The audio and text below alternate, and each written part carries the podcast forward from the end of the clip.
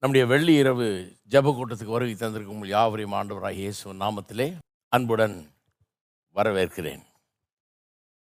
நாம் ஜெபித்து ஆரம்பிப்போம்.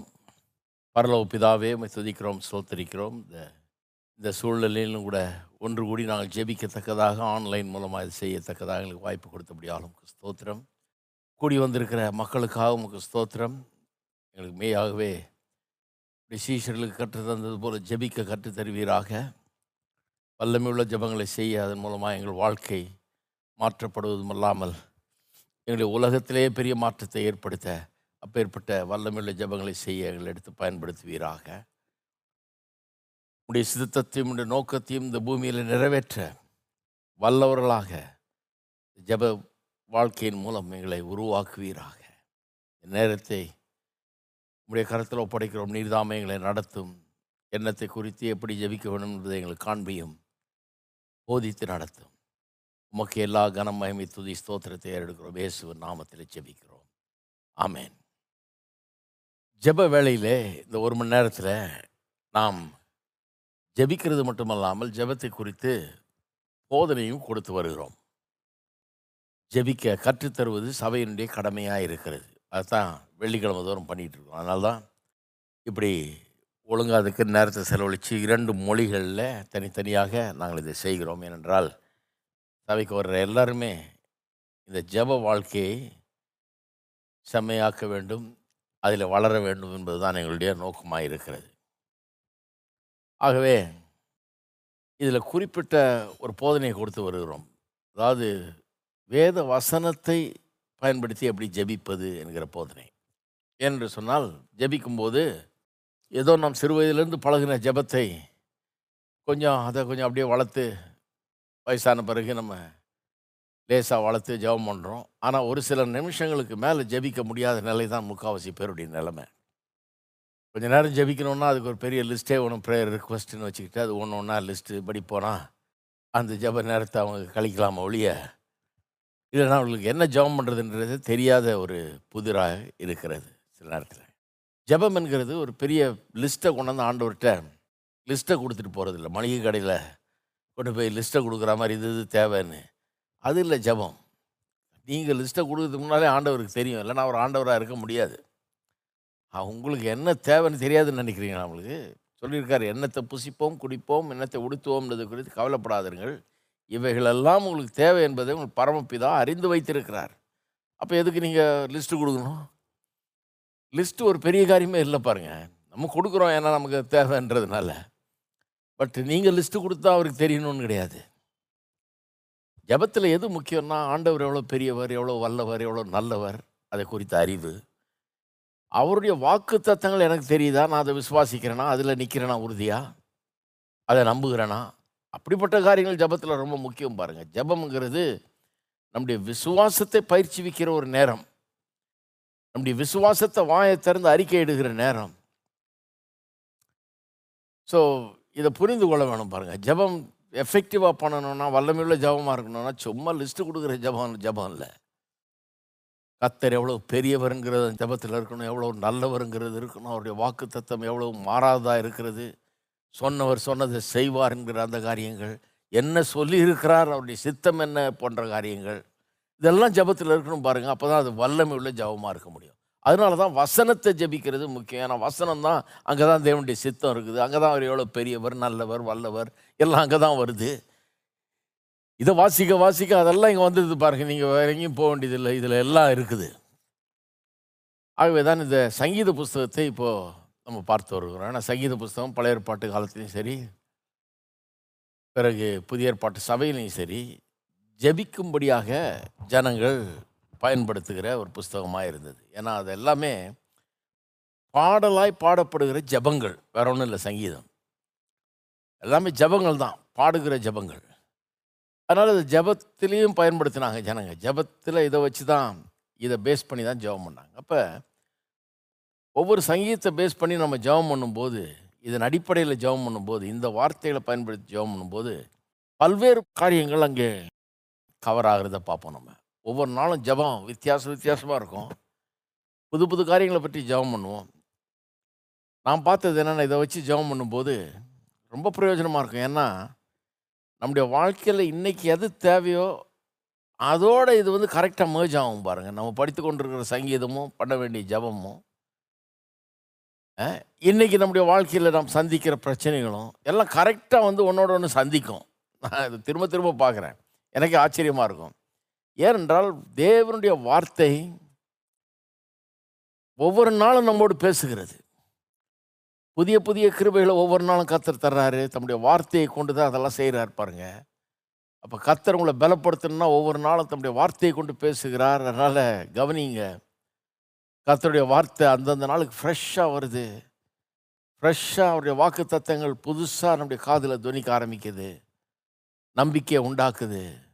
ஒவ்வொரு நாளும் அது ஃப்ரெஷ்ஷாக வர்றதுனால இந்த ஜெபமே ஃப்ரெஷ்ஷாக இருக்குது. சும்மா சொ சின்ன வயசில் செஞ்ச ஜெபத்தையே அப்படியே திருப்பி திருப்பி சொல்லிகிட்டு இருக்கிறது இல்லை. எதிர்பாராத ஜெபங்களை செய்வோம். நம்முடைய பல்வேறு தேவைகள் நாம் நினச்சி கூட பார்க்காத தேவைகளை குறித்து நாம் நமக்காக ஜெபிப்போம். நம்முடைய உலகத்துக்காக ஜெபிப்போம். நம்முடைய குடும்பத்துக்காக நம்முடைய சமுதாயத்துக்காக எல்லாத்துக்காகவும் இதுவரை ஜெபித்திராத விதத்தில் நாம் ஜெபிப்போம். அதுதான் இதனுடைய பயன். அது இப்போ இருபத்தி ஏழாவது சங்கீதத்தில் இருக்கிறோம். இருபத்தி ஏழாம் சங்கீதத்துக்கு திருப்பிக் கொள்வோம். நான் முதல்ல வாசிக்க போகிறதில்ல போக போக அப்படியே வாசிக்கலாம். முதல் மூன்று வசனங்களை பார்த்துட்டோம். இன்றைக்கி நாலாவது வசனத்துலேருந்து ஆரம்பிக்க போகிறோம் இது கொஞ்சம் பதினாலு வசனங்கள் இருக்குது நீங்கள் ரொம்ப அற்புதமான சங்கீதம். அதனால கொஞ்சம் நேரத்தை செலவழிக்க போகிறேன் இதில். ரெண்டு மூணு வாரம் போகிறோம் போன வாரம் ஆரம்பித்தோம் முதல் மூன்று வசனங்களை வாசிக்கிறேன். கவனிப்போம். கத்தரின் வெளிச்சமும் என் ரட்சிப்புமானவர் யாருக்கு பயப்படுவேன்? கத்தர் என் ஜீவனின் பலனானவர் யாருக்கு அஞ்சுவேன்? என் சத்திருக்களும் என் பயங்கரமாகிய பொல்லாதவர்கள் என் மாம்சத்தை பட்சிக்க என்னை நெருங்குகையிலே அவர்களே இடறி விழுந்தார்கள். எனக்கு விரோதமாக ஒரு பாளையம் இறங்கினாலும் என் இருதயம் பயப்படாது. என் மேல் யுத்தம் எழும்பினாலும் இதிலே நான் நம்பிக்கையாக இருப்பேன் அது இந்த சங்கீதமே பார்த்தீங்கன்னா ரெண்டு போர்ஷனாக இருக்குதுன்றாங்க ரெண்டு பகுதியாக இருக்குன்றாங்க. ஒன்று வந்து ஒன்றுலேருந்து ஆறு வசனம் ரெண்டாவது பகுதி வந்து ஏழுலேருந்து பதினாலாவது வசனம் வரை. இந்த ரெண்டு பகுதியிலுமே ரெண்டு தீம்ஸ் தொடர்ந்து வருகிறது. ரெண்டு முக்கிய சப்ஜெக்ட்ஸ் வருது. ஒன்று சங்கீதக்காரன் தேவன் மேலே எவ்வளோ நம்பிக்கை உள்ளவனாக இருக்கிறாங்கிறத வெளிப்படுத்துகிறான் தன்னுடைய வாழ்க்கையில். அவனுக்கு நிறைய எதிரிகள் நிறைய பிரச்சனைகள் இவனை அழிக்கணும்னு நினைக்கிறாங்க எதிரிகள்லாம். அதன் மத்தியில் தேவன் பேரில் எவ்வளோ பெரிய நம்பிக்கையை வச்சுருக்கான்றதை காமிக்கிறான் ஒரு பக்கம். ரெண்டாவது அம்சம் என்னன்னா தேவனுடைய முகத்தை நான் தரிசிக்கணும். அவரை காணணும் அவருடைய அவரோடு கூட நேரத்தை செலவழிக்கணும் அப்படிங்கிற அந்த ஒரு வாஞ்சை. இந்த ரெண்டு காரியங்கள்.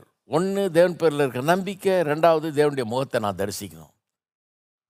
இப்படிங்கிற ரெண்டு காரியங்கள். இந்த முதல் பகுதியாகிய முதல் ஆறு வசனங்களையும் அதான் வருது. ரெண்டாவது பகுதியில் அதே ரிவர்ஸில் வருது அதே தீம் அதாவது முதல் பகுதியில் எப்படி வருது? முதல்ல வந்து தேவன் பேரில் இருக்க நம்பிக்கை அப்புறம் தேவனுடைய முகத்தை நான் தரிசிக்கணுங்கிற அந்த ஆசை அப்படி வருது. அந்த ஆர்டரில் வருது. ஏழுலேருந்து பதினாலு வசனம் வரைக்கும் பார்த்தீங்கன்னா அப்படியே ரிவர்ஸ் ஆகிடும் ஆர்டர் முதல்ல வந்து நான் எப்படி தேவனுடைய முகத்தை தரிசிக்க விரும்புகிறேன்றது வருது. அதுக்கப்புறம் தேவன் பேரில் இவன் வைத்திருக்கிற நம்பிக்கையை இவன் அறிக்கை எடுக்கிறான். ரெண்டும் ஒன்று தான். இது ரொம்ப முக்கியம். ஏன்னு சொன்னால் இது சில பேர் என்ன சொல்லிட்டாங்க இது ரெண்டு வித்தியாசமான சங்கீதம் ரெண்டுத்தை இணைச்சிட்டாங்க அப்படின்னு. கிடையாது. ஒரே ஆள் எழுதின ஒரே சங்கீதம் தான். என்றால் அதுக்கு இந்த ரெண்டு அம்சங்களுமே ப்ரூஃப் ரெண்டு சப்ஜெக்ட்ஸுமே இதில் வருது. திரும்ப திரும்ப வருது. இதுவே ப்ரூஃப் சரி. இதில் இந்த முதல் மூணு வசனங்களை வாசித்தேன் இல்லையா? அதில் முதலாம் வசனத்தில் கத்தர் அவனுக்கு என்னவாய் இருக்கிறார் என்பது குறித்து மூணு காரியங்கள் சொல்கிறான் கத்தரின் வெளிச்சமும் என் ரட்சிப்புமானவர் யாருக்கு பயப்படுவேன்? கத்திரன் ஜீவனின் பலனுமானவர் யாருக்கு அஞ்சுவேன் கத்தரின் வெளிச்சம் என் ரட்சிப்பு என் ஜீவனின் பலன். ஆங்கிலத்தில் இந்த ஜீவனின் பலன்றது மை ஸ்ட்ராங் ஹோல்டு என் கோட்டை என் அடைக்கலம்ன்ற டைப்பில் வருது. அந்த மாதிரி டைப் வார்த்தை அது. அப்போ கத்தர் என்னுடைய வெளிச்சம் என்னுடைய ரட்சிப்பு என்னுடைய கோட்டை என்னுடைய அடைக்கலம் அப்படிங்கிற மாதிரி அவன் சொல்லுகிறான். கத்தர் தனக்கு என்னவாக இருக்கிறார் என்பதை சொல்லுகிறான். இதை நம்ம போன வாரம் பார்த்தோம் திரும்ப போக விரும்பலை ஏன்னா நேரம் இல்லை. இதை சொல்லி சொல்லி ஜெபம் பண்ணியிருப்பீங்கன்னு நினைக்கிறேன். ஜெபம் பண்ணும்போது இதெல்லாம் தான் வரணும். இதெல்லாம் தான் ரொம்ப முக்கியம். உங்கள் தேவையிலெல்லாம் சொல்லிட்டீங்களான்றது ரொம்ப முக்கியம் கிடையாது. நான் தான் சொல்கிறேனே அது உங்களுக்கு ஆண்டவருக்கு ஏற்கனவே தெரியும். கத்தர் எப்பேற்பட்டவர் உங்களுக்கு என்னவா இருக்கிறார்? அது சொல்லியிருக்கீங்களா? அது உங்களுடைய மனசில் பதிஞ்சிருக்குதா? அது ஆழமாக உள்ள வேலை செய்தா? கத்தர் என்னுடைய வெளிச்சமாக இருக்கிறார் என்னுடைய பலனாக இருக்கிறார் ஜீவனன் பலனாக இருக்கிறாரு என்னுடைய ரட்சிப்பாக இருக்கிறாரு என்னை விடுதலையாக்குகிறவராக இருக்கிறாரு இதெல்லாம் உள்ளத்தில் இருக்கிறதான்றது தான் ரொம்ப முக்கியம் பாருங்கள் ஜெபம் வந்து பிசாசை கதிகலங்க வைக்கிற ஜபமாக இருக்கும் கத்தர் என்னுடைய வெளிச்சம் என்னுடைய ரட்சிப்பு என் ஜீவனின் பலன் அப்படின்னு சொல்லி ஜெபம் பண்ணிங்கன்னா நான் சொல்கிறேன் அது வேறு லெவலில் இருக்கும். இந்த ஜெபத்தில் இருக்கிற வல்லமை அற்புதமானதாக இருக்கும். வல்லமை உள்ள ஜபங்களாக அது இருக்கும். பண்ணியிருப்பீங்கன்னு நினைக்கிறேன். அதன் அடிப்படையில் தான் ரெண்டாவது மூணாவது வசனத்தை சொல்கிறான் அவன். அதாவது ரெண்டாவது வசனம்லாம் அவனுடைய சத்துருக்களை பற்றுறது மூணாவது வசனமும் அப்படிதான். தான் சத்துருக்குள்ளேருந்து பாளையம் இறங்கினா கூட என்னை இருதயம் பயப்படாதுன்றான். அதாவது கத்தர் இவனுடைய வெளிச்சமாய் ரட்சிப்பாய் பலனாய் இருக்கிறபடினால ஜீவனின் பலனாக இருக்கிறபடினால விரோதி வந்து பாளையம் இறங்கினா கூட நான் பயப்பட மாட்டேன். ஏன்னா இதில் நான் நம்பிக்கையாக இருக்கிறேன். எதில் நம்ம கத்தர் என்னுடைய வெளிச்சம் என்னுடைய ரட்சிப்பு என்னை விடுதலையாக்குகிறவர் அப்படின்னு அர்த்தம். ரட்சிப்புனா. என்னுடைய ஜீவனின் பலனாக இருக்கிறார். இந்த கோட்டை என்னுடைய அடைக்கலமாக இருக்கிறாருங்கிறதுல நான் நம்பிக்கையாக இருக்கிறேன். எவன் வந்தாலும் சரி யார் வந்தாலும் சரி எப்பேற்பட்ட பாளையம் இறங்கினாலும் ஒன்றும் ஆகாது அப்படிங்கிறான் நாலாம் வசனத்திலிருந்து இன்றைக்கு பார்ப்போம். நாலாம் வசனத்தை பாருங்கள் கத்திரிடத்தில் ஒன்றை நான் கேட்டேன். அதையே நாடுவேன். இதுதான் இன்றைக்கு பார்க்க போகிறோம் ஒன்றை நான் கேட்டேன் அதையே நாடுவேன். இது நிறைய பேருக்குள்ளே இருக்குதான்றதை இன்றைக்கி பார்க்கணும் பாருங்கள் நம்ம அப்படி இருக்கிறோமா? ஒன்றை தான் கேட்குறேன்னா அதே தான் நாடுறேன் அப்படிங்கிறது இருக்கா? அது இன்னைக்கு வரணும் பாருங்கள் ஒன்றை நான் கேட்டேன் அதையே நாடுவேன். நான் கர்த்தருடைய மகிமையை பார்க்கும்படியாகவும் அவருடைய ஆலயத்தில் ஆராய்ச்சி செய்யும்படியாகவும் நான் என் ஜீவனுள்ள நாளெல்லாம் கர்த்தருடைய ஆலயத்தில் தங்கியிருப்பதையே நாடுவேன். அடுத்த ரெண்டு வசனத்தையும் வாசிடுவோம் தீங்கு நாளில் அவர் என் தம் என்னை தம்முடைய கூடாரத்தில் மறைத்து என்னை தமது கூடார மறைவில் ஒழித்து வைத்து என்னை கண்மலையின் மேல் உயர்த்துவார். இப்பொழுது என் தலை என்னை சுற்றிலும் இருக்கிற என் சத்துருக்களுக்கு மேலாக உயர்த்தப்படும். அது நிமித்தம் அவருடைய கூடாரத்திலே நான் ஆனந்த பலிகளை இட்டு கத்தரை பாடி அவரை கீர்த்தனம் பண்ணுவேன் அப்படிங்கிறான். அதாவது ஒரே ஒரு காரியத்தை தான் நான் கேட்குறேன் அதை தான் நாடுறேன். என் வாழ்க்கையில் ஒன்றை தான் நான் விரும்புகிறேன் நாடுறேன். அது என்னத்தை? அவருடைய ஆலயத்தில் ஆராய்ச்சிப்படி பண்ணும்படியாக. கத்தருடைய ஆலயத்தில் தங்கி இருக்கும்படியாக அதை தான் பிடிக்கணும் முதல்ல. தங்கி இருக்கும்படியாக அங்கேயே இருக்க விரும்புகிறேன் அவருடைய ஆலயத்திலே தங்கி இருக்க விரும்புகிறேன் அப்படிங்கிறான். இதைத்தான் இன்றைக்கி கவனிக்க போகிறோம் இந்த ஆலயம்ங்கிறத பல வார்த்தைகளால் வர்ணிக்கிறான் பாருங்கள் நாலாம் வசனத்தில். அது அவருடைய கூடாரம் என்று சொல்லுகிறான். அவருடைய நாலாம் வசனத்தில் எப்படி சொல்கிறான் அவருடைய ஆலயம் ஆலயம்னு சொல்கிறான் கத்தருடைய ஆலயம்னு சொல்லியிருக்கிறான். அஞ்சாம் வசனத்தில் கூடாரம்னு சொல்லுகிறான். தம்முடைய கூடாரத்தில் மறைத்து என்று சொல்லி இன்னொரு தடவை கூடாரம் மறைவிலே ஒழித்து வைத்து இருக்கிறான். ஆறாம் வசனத்தில் அவருடைய கூடாரத்தில் திரும்பியும் வருது. அப்போ இப்படி பல்வேறு வார்த்தைகளால் ஆலயம் கூடாரம் இப்படிலாம் பயன்படுத்துகிறான் அப்போ எதுக்கு இந்த மாதிரி ஆலயத்தை கூடாரத்தை அவ்வளோ பெருசாக பேசுகிறான்? அதுதான் இங்கே கவனிக்கணும் நம்ம. அவன் எழுதுகிற காலத்தில் சாலமனுடைய ஆலயம் இன்னும் கட்டப்படவில்லை. ஏன்னா சாலமனுடைய மகன் பிற்காலத்தில் தான் கட்டினான். இவனுக்கு பிறகு தான் அவன் கட்டினான். தேவாலயத்தை மகிமையான தேவாலயமாக கட்டினான். அது போகிறதுக்கும் பார்க்குறதுக்கும் அங்கே உட்கார்றதுக்கும் அங்கே அது உள்ளே போனாலே ஒரு பெரிய மகிமையாக இருக்கும்னு நினைக்கிறேன். அதை சொன்னால் பரவாயில்ல. அங்கேயே இருக்க விரும்புகிறேன் அதையே நாடுறேன். கத்தருடைய ஆலயத்திலே தங்கி இருக்க விரும்புகிறேன்னு சொன்னால் அவ்வளோ மகிமையாக கட்டியிருக்கிறத அந்த ஆலயத்தை பற்றி சொன்னால் பரவாயில்ல. இவனுடைய காலத்தில் வெறும் ஒரு கூடாரம் டென்ட்டு தாங்க. ஒரு டென்ட்டு அந்த டென்ட்டு டெம்பரரி டென்ட் இப்படி பிரிச்சுட்டு போய் அடுத்த நாள் அங்கே போட்டுக்கலாம். அந்த மாதிரி டென்ட்டு அப்படி தான் இருந்தது தாவீதின் காலத்தில். அந்த டென்ட்டில் அந்த உடன்படிக்கை பெட்டி வைக்கப்பட்டிருந்தது. இப்படி அங்கே கொண்டாந்து பலியிட்டார்கள் ஜனங்க. அந்த ரத்தத்தை கொண்டு போய் மகாபரிசுத்த ஸ்தலத்தில் தெளித்தாங்க உடன்படிக்கையின் பெட்டியின் மேலே. இதெல்லாம் நடந்தது. இந்த ஆசிரியப்பு கூடாரத்தினுடைய ஒழுங்குமுறைகள்லாம் அங்கே நடந்தது. அது ஒரு டெம்பரரி டென்ட் அது. அதுக்கு ஏன் அவ்வளவு பெரிய ஒரு முக்கியத்துவத்தை அவன் தருகிறான் என்பதை கொஞ்சம் பார்க்க வேண்டும். அதாவது நிறைய பேர் இதை படிச்சுட்டு சொல்கிறாங்க அவன் தேவனுடைய ஆலயத்திலேயே இருக்கிறதையே நாடுறேன் அப்படின்னு சொன்னது ஒரு இடத்தை பற்றி சொல்லலையாக்கும் தேவனோடு ஒரு ஐக்கியத்தை பற்றி சொல்கிறான் ஒரு ஆவிக்குரிய ஐக்கியத்தை பற்றி சொல்லனாக்கும் சொல்கிறான் இடம் முக்கியம் இல்லை. நம்ம வீட்டில் கூட ஆண்டவரை நம்ம அவருடைய ஐக்கியத்தை நம்ம அனுபவிக்கலாம். வீட்டில் அனுபவிக்கலாம் காட்டில் அனுபவிக்கலாம் சபைக்கு போய் அனுபவிக்கலாம் எங்கே ஒன்றா அனுபவிக்கலாம். ஆகவே இடம் முக்கியம் இல்லை அவன் இடத்துக்கு போகணுன்றதை பேசலை இங்கே அப்படிங்கிற பாயிண்ட்டை ரொம்ப விலைக்கு விலைக்கு சொல்கிறாங்க எழுதுகிறவங்க ஆனால் சிஎஸ் லூவிஸ் என்கிற ஒரு பெரிய எழுத்தாளர். இவ்வளோ பெரிய நான் உங்களுக்கு சொல்லியிருக்கேன். ஒரு கிறிஸ்தவ போதகர். கிறிஸ்தவ அதாவது ஒரு இங்கிலீஷ் டீச்சர் அவர் ஃபிலாசபர் அருமையான புஸ்தகங்கள் எழுதியிருக்காரு. ரொம்ப ஆழமாய் சில காரியங்களை சிந்தித்து அவைகளை எழுதியிருக்காரு. ரொம்ப போற்றப்படத்தகுந்த ஒரு மனுஷன். அவர் ரிஃப்ளெக்ஷன்ஸ் ஆன் த சாம்ஸ்னு எழுதியிருக்காரு. சங்கீதத்தில் அவருடைய தியானங்கள் எல்லாம் எழுதி வச்சுருக்காரு. அதில் இதை டீல் பண்ணுறாரு பாருங்கள் அதாவது ஜீவனுள்ள நாளெல்லாம் கத்தருடைய ஆலயத்தில் தங்கியிருப்பதே நாடுவேன்ற அந்த சப்ஜெக்டை பற்றி பேசுகிறார் ஏன்? அங்கே தங்கியிருக்க? அவன் நாடுகிறான். அந்த கூடாரத்தினுடைய மகிமை அதாவது கூடாரம் ரொம்ப அழகாக இருக்குது. கூடாரம் அது வெறும் கூடாரம் தானே. டென்ட்டு தானே. அதில் ஒன்றும் பெரிய இது இல்லை. தேவாலயம் இல்லை. அவ்வளோ பெரிய எக்ஸ்பென்சிவாக கட்டின தேவாலயம் இல்லை. அப்போ என்னத்தை நாடுறாங்க ஏன் அங்கேயே இருக்கணுன்றான் கர்த்தருடைய மகிமையை பார்க்கும்படியாக அங்கே இருக்கணும்னு விரும்புகிறான் அங்கே போனால் கர்த்தருடைய மகிமை தெரியுதான். கர்த்தருடைய மகிமை என்னன்னா அவர் யார்? அவருடைய அன்பு எவ்வளோ பெரியது? அவர் எவ்வளோ நல்லவர்? எவ்வளோ பெரியவர்? எவ்வளோ அற்புதமான தேவன்?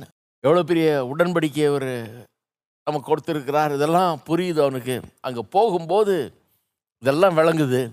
அங்கே போகிறதுல ஏதோ பெனிஃபிட் இருக்குது அவனுக்கு. கத்தருடைய மகிமையை அவன் விவரமாக காண முடிகிறது. அவர் எவ்வளோ நல்லவர் பெரியவர் உயர்ந்தவர் இதெல்லாம் பார்க்க முடியுது. அதனால தான் அங்கே போகிறேன் அப்படிங்கிறான். இந்த சிஎஸ் லூஸ் என்ன சொல்கிறாரு அந்த இடம் முக்கியம் இல்லைன்றது வந்து தப்புன்றார். ஏனென்று சொன்னால் இஸ்ரேல் மக்கள் இப்போ நம்ம சொல்கிறது புரியுது நமக்கு. இப்போ- கத்தர் நம்ம இருக்கிற இடத்துல இருக்கிறாரு. ஒரு கட்டடத்தில் இல்லை. ஒரு கோயிலில் நம்ம கும்பிடுறது கிடையாது. கோயிலை பார்த்து சிலர் கும்பிட்டுட்டு போவாங்க இல்லையா? அந்த மாதிரி நம்ம கும்பிட்றது கிடையாது. கோயிலுக்கு ஒரு கோயிலை வந்து அங்கே மட்டும்தான் ஆண்டவர் இருக்கிறார் அப்படின்லாம் நம்ம சொல்கிறது கிடையாது. நமக்குள்ளேயே இருக்கிறாரு. நம்ம போகிற இடம்லாம் வர அவர் இருக்கிறாரு. நம்முடைய வீட்டில் கூட இருக்கார். நம்முடைய வீட்டிலேயே கத்திர ஆராதிக்கலாம் எல்லாம் பண்ணலாம். அதெல்லாம் உண்மைதான். இருந்தாலும் எல்லாரும் கூடி வர்ற சபை இருக்குது பாருங்க. அதனுடைய முக்கியத்துவத்தை உணர வேண்டும்ங்கிறத சிஎஸ் லூஸ் ரொம்ப பாயிண்ட் அவுட் பண்ணுறாரு தேவனுடைய ஆலயம் கத்தருடைய ஆலயம். அந்த ஆலயத்தில் போகும்போது அவருடைய மகிமையை காண்றது. அதை பற்றி ரொம்ப அழகாக பேசுகிறாரு சொல்கிறாரு பாருங்க. என்ன சொல்கிறார் சங்கீதக்காரன் அதை புரிஞ்சு வச்சுட்டுருக்கிறான் ஏன்னா இஸ்ரேவேல் ஜனங்களே நம்மளை மாதிரி இதை பிரித்து பார்க்குறது இல்லைன்றாங்க. அதாவது கத்தருடைய பிரசன்னம் அப்புறம் ஒரு கட்டிடம் அல்லது ஒரு கூடாரம். இதை ரெண்டுத்தையும் பிரிக்கிறது இல்லைன்றாங்க. நம்ம இப்போ எப்படி பார்க்குறோம் கசடி பிரசன்னத்தை வீட்டில் கூட தான் அனுபவிக்கலாம். எங்கே வேணால் அனுபவிக்கலாம் அப்படின்னு பார்க்குறோம் இல்லையா? ஒரு இடம் ரொம்ப முக்கியம் இல்லை அப்படிங்கிற மாதிரி பிரித்து பார்க்குறோம் நம்ம. கத்தருடைய பிரசன்னத்தையும் ஒரு இடத்தையும். இஸ்ரவேல் ஜனங்கள் ரெண்டுத்தையும் சேர்த்து தான் பார்த்தாங்கன்றார். சேர்த்து பார்த்ததுனால தான் அவர்கள் எப்படிப்பட்ட வார்த்தைகளை சொன்னார்கள் பாருங்கள் நாற்பத்தி ரெண்டாவது சங்கீதத்தில் வாசிக்கிறோம் இல்லையா? மானானது நீரோடுகளை வாஞ்சித்து கதறுவது போல தேவனே என் ஆத்துமா உம்மை வாஞ்சித்து கதறுகிறது. என் ஆத்துமா தேவன் மேல் ஜீவனுள்ள தேவன் மேலேயே தாகமாக இருக்கிறது நான் எப்பொழுது தேவனுடைய சந்நிதியில் வந்து நிற்பேன்? அதாங்க. அதை பாயிண்ட் அவுட் பண்ணுறாரு சொல்கிறாரு அங்கே எப்போ போவேன் நான்? எங்கே? அந்த கூடாரம் கூடாரன்றானா அந்த இடத்துக்கு அது அந்த இடத்த விட மாட்டேன்றான் பாருங்க அவன். தேவன் சர்வ வியாபி எங்கேயோ இருக்கிறாரு. அது புரியுது நமக்கு. அதை நம்ம சொல்கிறோம் கரெக்டு தான். இருந்தாலும் இதில் ஏதோ ஒரு வேல்யூ இருக்குன்றாரு. அந்த கூடாரமுங்கிற இடத்துல ஏதோ ஒன்று இருக்குது. அங்கே தான் தேவனுடைய மகிமையை நான் காண முடியுது ரொம்ப அதிகமாக. அதனால் தாகமாக இருக்குது எனக்கு. மான்கள் நீரோடைய வாஞ்சிக்கிறது போல் என் உள்ளம் அதை வாஞ்சிக்குது. எப்போ அங்கே போவேன்ற அந்த தாகம் எனக்குள்ளே இருக்குது. வாஞ்சை இருக்குது. அப்படிங்கிறான். நான் கேட்குறேன் அதை எப்பாவது உணர்ந்துருக்கிறீங்களா? ஒவ்வொரு கிறிஸ்தவர்களும் இதை உணர்ந்துருக்கு இதை வந்து ரொம்ப பிரசங்கம் பண்ணாமல் விட்டாச்சு. நிறைய இடங்களில். ஆகவே இதை உணர்றது இல்லை நான் இன்றைக்கு யோசித்து பார்க்குறேன். நான் சிறு பிள்ளையாக வளர்ந்து வரும்போது எங்கள் பெற்றோர் ஒவ்வொரு ஞாயிற்றுக்கிழமையும் சபைக்கு கொண்டு போனாங்க. மழையானாலும் வெயிலானாலும் என்னவாக இருந்தாலும் சபைக்கு போகிறதுங்கிறது வந்து ஒரு பெரிய ஒரு இது. நீங்கள் நினைக்கலாம் சார் என்ன ஒரு பெரிய ரிலீஜியஸ் டியூட்டி மாதிரி இது. அப்படி தான் கொண்டு போனாங்க. சின்ன குழந்தையா இருக்கும்போதுலேருந்து சபைக்கு போகாமல் இருந்து எனக்கு ஒரு ஞாயிற்றுக்கிழமை கூட ஞாபகமே கிடையாது எனக்கு உண்மையாகவே போகாமல் இருந்து எனக்கு ஞாபகமே கிடையாது என் சிறு வயதில் வளர்ந்து வரும்போது. சபைக்கு போகிறதுங்கிறது ஒரு பெரிய கடமையாக நாங்கள் என்ன அது போகிறது ஞாயிற்றுக்கிழமை சாப்பாடு ஆச்சாங்கிறது ஒரு பெரிய முக்கியத்துவம் கிடையாது அதுக்கு. என்னத்தையோ இருக்கிறத சாப்பிட்டுட்டு அவசர அடியில் கோயிலுக்கு நேரத்துக்கு டைமுக்கு போனோங்க. முடிஞ்சு எல்லாம் வர்றதுக்கு ஒரு மணி ரெண்டு மணி ஆகிடும் வந்த பிறகு சும்மா சாதாரண சாப்பாடு அன்றைக்கி ஒன்றும் பெருசாக இருக்காது. அன்றைக்கி பெரிய விருந்து மாதிரிலாம் செய்கிறது கிடையாது. மற்ற நாள் மாதிரி தடபடலாம் செய்கிறது கிடையாது. சனிக்கிழமையில் கொஞ்சம் நல்லா செய்வாங்க. ஞாயிற்றுக்கிழமையில் சும்மா சாம்பாரை வச்சு கொடுத்துருவாங்க அவ்வளோதான் அதை சாப்பிட்டு போக வேண்டியதுதான். ஏன்னா அது வந்து சமைக்கிற நாள் கிடையாதுன்றவாங்க. இன்றைக்கி வந்து பெருசாக சமைச்சிட்டு இருக்கு. இன்றைக்கி வந்து சபைக்கு போகணும். அங்கே கத்தரை ஆராதிக்கணும். கத்தருடைய வார்த்தையை கேட்கணும். இதுதான் ரொம்ப முக்கியம். அதுக்கு கிளம்பணும். அதுக்கு போகணும் வரணும். ரொம்ப தூரம் அந்த காலத்தில் நாங்கள் இருக்கிற இடத்துக்கும் போகிறதுக்கும் போகிறது வந்து கொஞ்சம் தூரம். பிரயாசப்பட்டு போவோம். இது ஒரு பெரிய வேலையாக எடுத்துக்கிட்டு போவோம். அப்போ அதை யோசித்து பார்க்குறேன் நான். அப்படியே வளர்ந்தேன் பாருங்க. எனக்கு வயசான பிறகு ஒரு இருபது வயசில் படிக்கிறதுக்கு வெளிநாட்டு போனப்போ அங்கே நான் தனியாக இருக்கிறேன். ஆனால் சபைக்கு போகணுங்கிறது வந்து எனக்கு வந்து அது ரொம்ப இயல்பாக எனக்கு வருது அது. போகணுன்னு ஆ- ஆயிடுது. ஒரு பைபிள் காலேஜில் படிக்கிறேன் பாருங்கள் அங்கே இருக்க பசங்க ஒவ்வொரு திங்கக்கிழமையும் ஒரு ஃபார்ம் ஃபில்அப் பண்ணும் எந்த சபைக்கு போகணுன்னு ஏன்னா போகணுன்னு கடமை அது இப்போ கண்டிப்பாக நீ செய்தியா அப்படின்னு கேட்பாங்க. எந்த எந்த சபைக்கு போகணுன்னு உண்மையாக ஃபில்அப் பண்ணி கொடுக்கணும். ஏன்னா சிலவெல்லாம் போகாமல் படுத்து தூங்கிட்டு இருப்பான். நிறைய பசங்க அந்த மாதிரி ஞாயிற்றுக்கிழமை சர்ச்சுக்கு போகாமல் படுத்து தூங்கிவிட்டு அப்புறம் எந்திரிச்சு அது எதையும் பண்ணிக்கிட்டு எங்கேயாவது போய் சாப்பிட்டுட்டு வந்து விளையாண்டுட்டு இப்படி இருப்பானுங்க. ஏன்னா எப்படியோ அவங்கள அப்படி ட்ரெயின் பண்ணிட்டாங்க. சபைக்கு போகிறது ஒரு முக்கியமாக தெரியல. நான் காலையில் எழுந்திரிச்சு அந்த குளிர் தேசத்தில் ஐஸாக இருக்கும். அந்த நேரத்தில் நீங்கள் கூட எங்கிட்ட காரு கிடையாது போகிறதுக்கு வசதி கிடையாது எல்லாம் கிடையாது. யாரையாவது நம்பி எப்படியாவது யார்ட்டையாவது கூட தோத்திக்கிட்டு போய் போயிடணும்னு சொல்லி இப்போ ஏன்னா ஞாயிற்றுக்கிழமை சபைக்கு போகாமல் இருக்கிறது எனக்கு தெரியல. அதனால தான் பாருங்கள் கத்தரை விட்டு சில காலம் தூரமாக போயிருந்தா கூட நிரந்தரமாக போக முடியாது திருப்பி வந்துடுவோம் ஏன்னா சபைக்கு போனப்போ நான் என்னத்தை கற்றுக்கிட்டேன் சின்ன குழந்தையிலேருந்து எனக்கு ஒன்றும் விளங்காத காலத்திலே பிரசங்கம் விளங்கலைன்னா கூட தேவனுடைய பிரசன்னம் விளங்குச்சு. அங்கே போய் நின்னேன் அங்கே பாடினேன் கைகளை தட்டினேன் ஜனங்க கத்துற வல்லமையாக துதிச்சாங்க ஸ்தோத்தரிச்சாங்க. தேவனுடைய ஆவி அங்கே ஊற்றப்பட்டது. ஜனங்கள் மத்தியில் தேவனுடைய பிரசன்னம் அங்கே விளங்குனது. அங்கே ஒருத்தர் பைபிள் எடுத்துக்கிட்டு வல்லமையாக பிரசங்கம் பண்ணுறாரு அதை பார்க்க முடிஞ்சுது. அதை உணர முடிஞ்சது. அது மத்தியில் உட்காந்து சென்ட்ரலில் உட்காந்துட்டு இருக்கிறாங்க. அது விளங்குதோ விளங்கலையோ அங்கே உட்கார வேண்டியது எங்கள் கடமை. இன்றைக்காவது சில்ட்ரன் செக்ஷன் தனியாக பிரித்து சில்ட்ரனுக்கெல்லாம் தனியாக போதிக்கிறோம் நாங்கள் அவங்களுக்கு வழங்குற மாதிரி. எல்லாம் ஒன்று தான் சண்டே ஸ்கூல் அப்புறம் மத்தியானம் வேலை நடக்கும். இது வந்து எல்லாம் ஒன்று தான் அங்கே உட்காந்துருக்கணும் சர்ச்சிலே உட்காந்துருக்கணும் விளங்குதோ விளங்குலையோ அங்கே உட்காரணும். மரியாதையாக உட்காரணும். பைபிளையும் வச்சுட்டு உட்காந்துட்டு இருக்கணும். ஆனால் ஒரு காரியம் விளங்கிருச்சு எனக்கு. இது தேவனுடைய பிரசன்னம். இங்கே வந்து எல்லாரோடையும் சேர்ந்து பாடி ஆராதிக்கிறதுங்கிறது ஒரு சாதாரண காரியம் இல்லை. கடவுளுடைய பிரசன்னத்தில் நான் இருக்கிறேன். அந்த அபிஷேகம் அவருடைய அபிஷேகம் அங்கே இருக்குது. அவருடைய வல்லம் அங்கே இருக்குது. அவருடைய பிரசன்னத்தை உணர்ந்துருக்கிறேன். தெரிஞ்சிருக்கிறேன். கத்தரை புரிஞ்சுக்கிட்டேன். கத்தரை அறிஞ்சுக்கிட்டேன். பாருங்க. ரொம்ப முக்கியம் அது.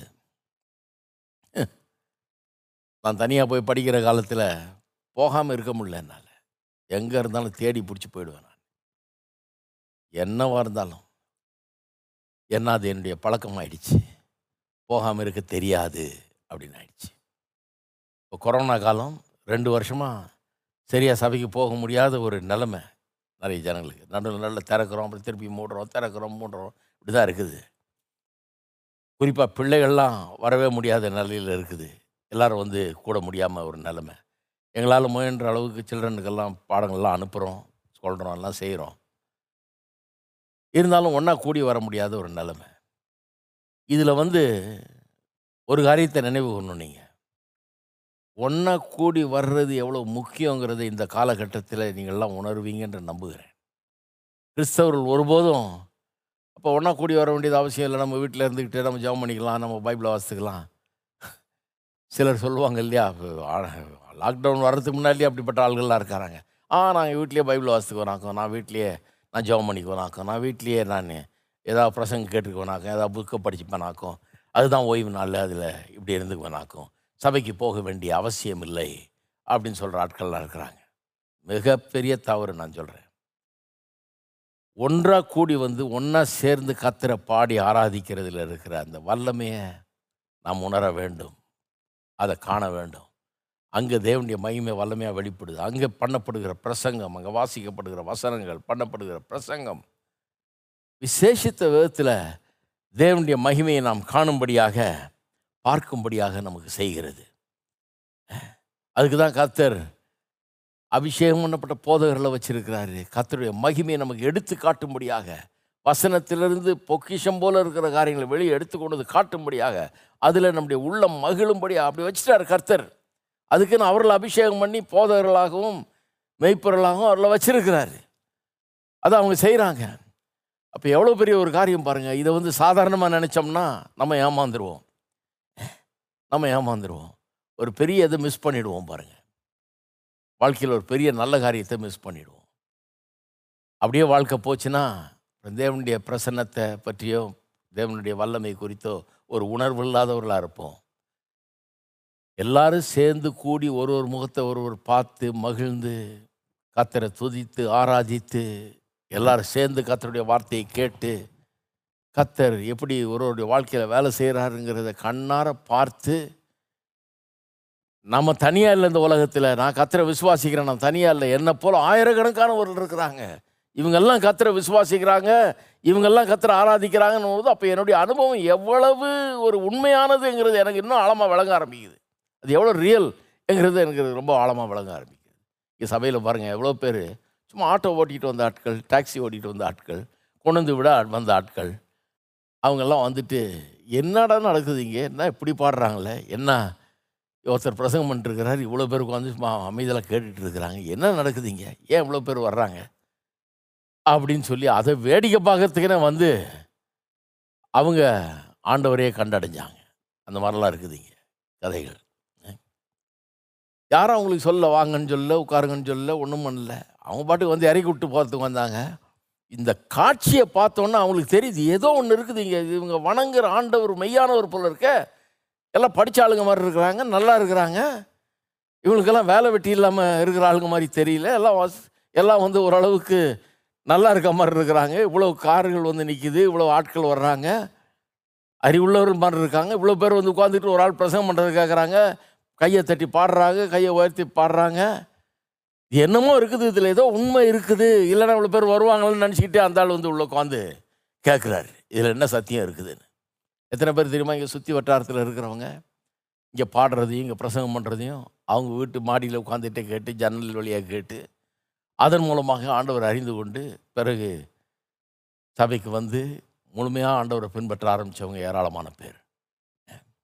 நிறைய அனுபவங்கள் இப்படி இருக்கிறது அப்போ நம்ம ஒன்றா கூடி வர்றது ஒன்று நமக்குள்ள ஒரு காரியத்தை ஊர்ஜிதப்படுத்துகிறது. நான் வணங்குகிற ஆண்டவர் நான் பெற்றிருக்கிற இந்த அனுபவம் என்னுடைய ரட்சிப்பு ரொம்ப உண்மையானது. அது நிஜமானது. அது ஏதோ ஒரு மாயே இல்லை. அது உண்மையாக எனக்கு நடந்திருக்கு. எனக்கு மட்டும் இல்லை ஆயிரக்கணக்கான பேருக்கு நடந்திருக்குது. அவங்கள நான் ஞாயிற்றுக்கிழமை தோறும் பார்க்குறேனே. அவர்களுக்குள்ள இருக்கிற சந்தோஷம் சமாதானம் அதே தான் எனக்குள்ளேயும் இருக்குது. எனக்குள்ள அது ஊர்ஜிதப்படுகிறது. அப்போ நான் ஒவ்வொரு தடவையும் அப்படி கூடி வரும்போதெல்லாம் என்ன பலப்படுறேன் இன்னும். அதில் எனக்குள்ள அந்த காரியம் ஊர்ஜிதப்படுறது மட்டும் இல்லை மற்றவர்களுக்கு இது ஒரு பெரிய எடுத்துக்காட்டாக சாட்சியாக இருக்கிறது. என்ன? இந்த ஆண்டவர் உண்மையானவர். உண்மையானவராக இல்லைனா இவ்வளோ பேர் வருவாங்களா? இவ்வளோ பேர் இப்படி துதிப்பாங்களா? இப்படி பாடுவாங்களா? இப்படி கேட்பாங்களா? ஒருத்தர் பிரசங்கம் பண்ண உட்காந்து ஆயிரக்கணக்கான பேர் உட்காந்து கேட்டுட்டு இருப்பாங்களா? ஏன்? ஏன் கேட்குறாங்க? என்ன இருக்குது? உண்மை இல்லைன்னா படித்த ஆட்கள் வந்து உட்காந்துட்டு இருப்பாங்களா? கேட்டுட்டு இருப்பாங்களா கவனிப்பாங்களா? இதில் என்ன இருக்குது? நம்ம கூடி வருதல் ஒன்றாக கூடுதல் பாடுதல் ஆராதிக்கிறது வசனத்தை கேட்கறது அப்படிங்கிறது நமக்கு நம்முடைய விசுவாசத்தை ஊர்ஜிதப்படுத்த அது ரியல்னு காமிக்கிறது மட்டும் இல்லை மற்றவர்களுக்கு இது ரியல்னு அது சாட்சி சொல்லுது. இதில் ஏதோ விஷயம் இருக்குதுங்கிறது அது அறிவிக்கிறது. இதனால்தான் கத்தர் சபை கூடி வருதலை அசட்டை பண்ணாதிருங்கள்னு வாசிக்கிறோம் இல்லையா?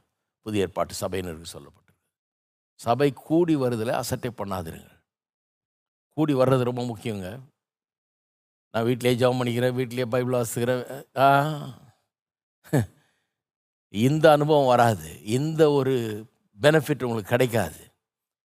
நீங்கள் வணங்குகிற ஆண்டவர் உங்களுடைய ரட்சிப்பு உங்களுக்கு இருக்கிற இந்த சந்தோஷம் சமாதானம் இதெல்லாம் ரியலுங்கிறத அதன் மூலமாக நீங்கள் முற்றிலுமாக ஊர்ஜிதப்படுத்த முடியாது. இது ஒரு தனி லெவல் இது வேறு லெவல் அது மட்டும் இல்லை இப்படிப்பட்ட ஒரு இடங்களில் பிரசங்கிக்கப்படுகிற வார்த்தையின் மூலமாக தேவனுடைய மகிமை அங்கே விளங்குது பாருங்கள் மகிமையை பார்க்கும்படியாக போகிறேன்றான் அதுக்காகவே சபையை வச்சிருக்கிறார் கர்த்தர். இந்த செட்டிங்கில் தான் பல காரியங்களை போதிக்கிறாங்க பாருங்கள் எப்படி குடும்ப வாழ்க்கை எப்படி வாழ்கிறது அன்பை எப்படி வெளிப்படுத்துவது? அன்பில் எப்படி வாழ்வது?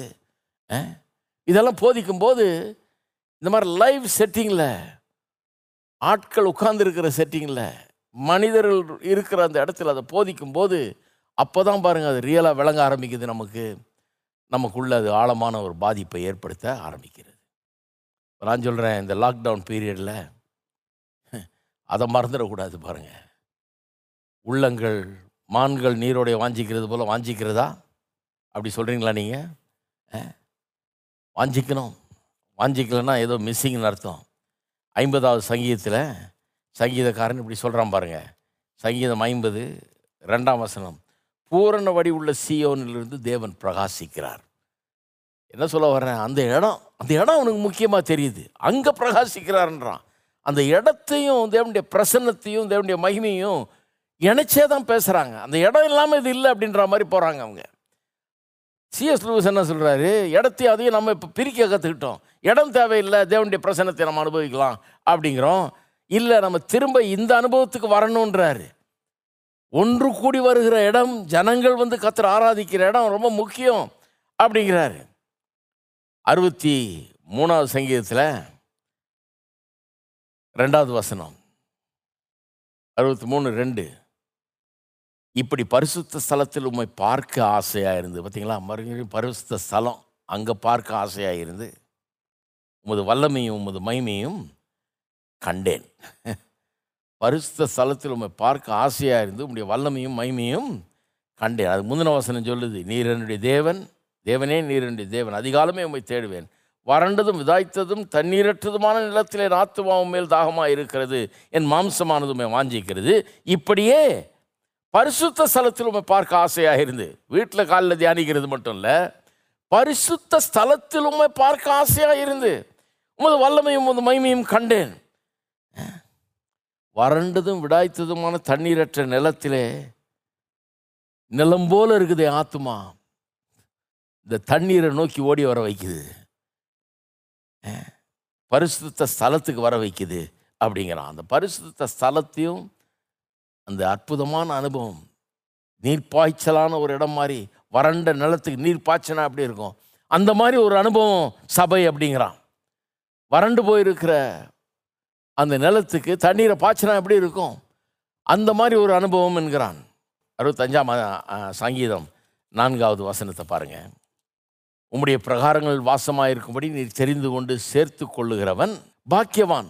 உம்முடைய பரிசுத்த ஆலயமாகிய உமது வீட்டின் நன்மையால் திருப்தியாவோம். அங்கே போனால் தான் திருப்தின்றான். அந்த வீட்டின் நன்மையால் திருப்தியாகும் நிறைய பேருக்கு வழங்குறது இல்லை அப்படிங்கிறார் சிஎஸ் லூஸ் நான் வீட்டிலே ஜாம் பண்ணிக்கிறேன் நான் பைபிள் வாசிக்கிறேன் நான் இது பண்ணிக்கிறேன் அப்படின்ற ஆளுகளுக்கு இது விளங்குறது இல்லை நம்ம எப்படியோ தேவனுடைய பிரசன்னம் இந்த விசேஷமாக தேவனுடைய மகிமையை காண்பது அப்படிங்கிறதையும் அந்த இடத்தையும் பிரிச்சிட்டோம் பிரித்து பிரித்து பார்க்குறோம். இந்த பழைய ஏற்பாட்டுக்காரர்கள் அனுபவித்த காரியத்தை நாம் இன்றைக்கு அனுபவிக்க வேண்டும் அப்படிங்கிறாரு. எண்பத்தி நாலாம் சங்கீதம். எண்பத்தி நாலு மூணு பாருங்கள் சங்கீதம் எண்பத்தி நாலு மூணு.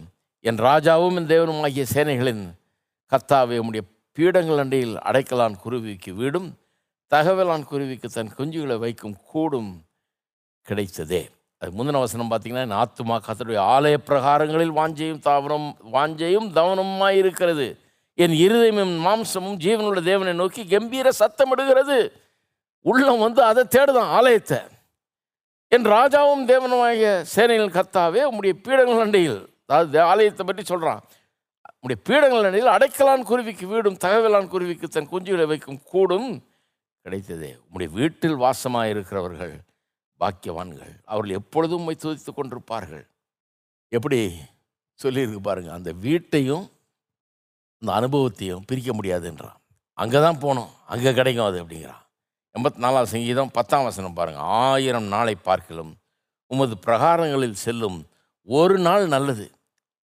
ஆகாமிய கூடாரங்கள் வாசாமையாக இருப்பதை பார்க்கலும் என் தேவனாகிய ஆலயத்தின் வாசற்படியில் காத்திருப்பதையே தெரிந்து கொள்வேன்.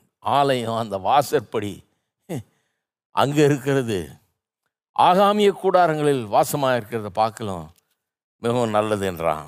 ஆயிரம் நாளை பார்க்கலாம் தேவனுடைய பிரகாரங்களில் செல்லும் ஒரே நாள் நல்லது. அந்த வாரத்தில் ஒரு நாள் கூடி வரோம் பாருங்கள் அந்த ஒரு நாள் எவ்வளவு நல்லது அப்படிங்கிறத பற்றி என்ன அருமையாக இங்கே சொல்லப்பட்டிருக்குது பாருங்கள் கவனிக்கிறீங்கன்னு நினைக்கிறேன். இப்போ ஜெபம் பண்ண போகிறோம் நம்ம. கத்தர் நம்முடைய உள்ளங்களில் இதை பதிய செய்ய வேண்டும். மெய்யான கிறிஸ்தவர்களுக்கு உள்ளத்திலே ஆலயத்தை பற்றி ஒரு வாஞ்சை. அதுவும் இந்த கொரோனா டைமில் ஆலயெல்லாம் மூடி இருக்கிற நேரத்தில் இதை பேசுகிறேன் ஏன்னா மூடி இருக்கு வீட்டில் உட்காந்துட்டு இருக்கிறோம். ஆனால் ஆலயத்தை குறித்த வாஞ்சை இருக்குதா? வாஞ்சை வரணுங்க. உண்மையான கிறிஸ்தவனுக்கு அது வரும். ஆலயத்தை இழிவாக பேசுகிறது ஆலய ஆலய தேவையில்லைன்றது இதெல்லாம் வந்து மதியினம். மெய்யான கிறிஸ்தவன் அவன் இந்த மாதிரி கிறிஸ்தவனாக இருப்பான். ஒன்று கூடி வர்றது கத்தரை துதிக்கிறது. அங்கே தேவனுடைய மகிமையை காண்பது வசனத்தை பிரசங்கிப்பது தேவனுடைய பிரசன்னத்தில் நேரத்தை செலவழிப்பது. இது வந்து இந்த ஒன்று கூடி வர்ற இடத்துல நடக்கிற விசேஷமான காரியம்.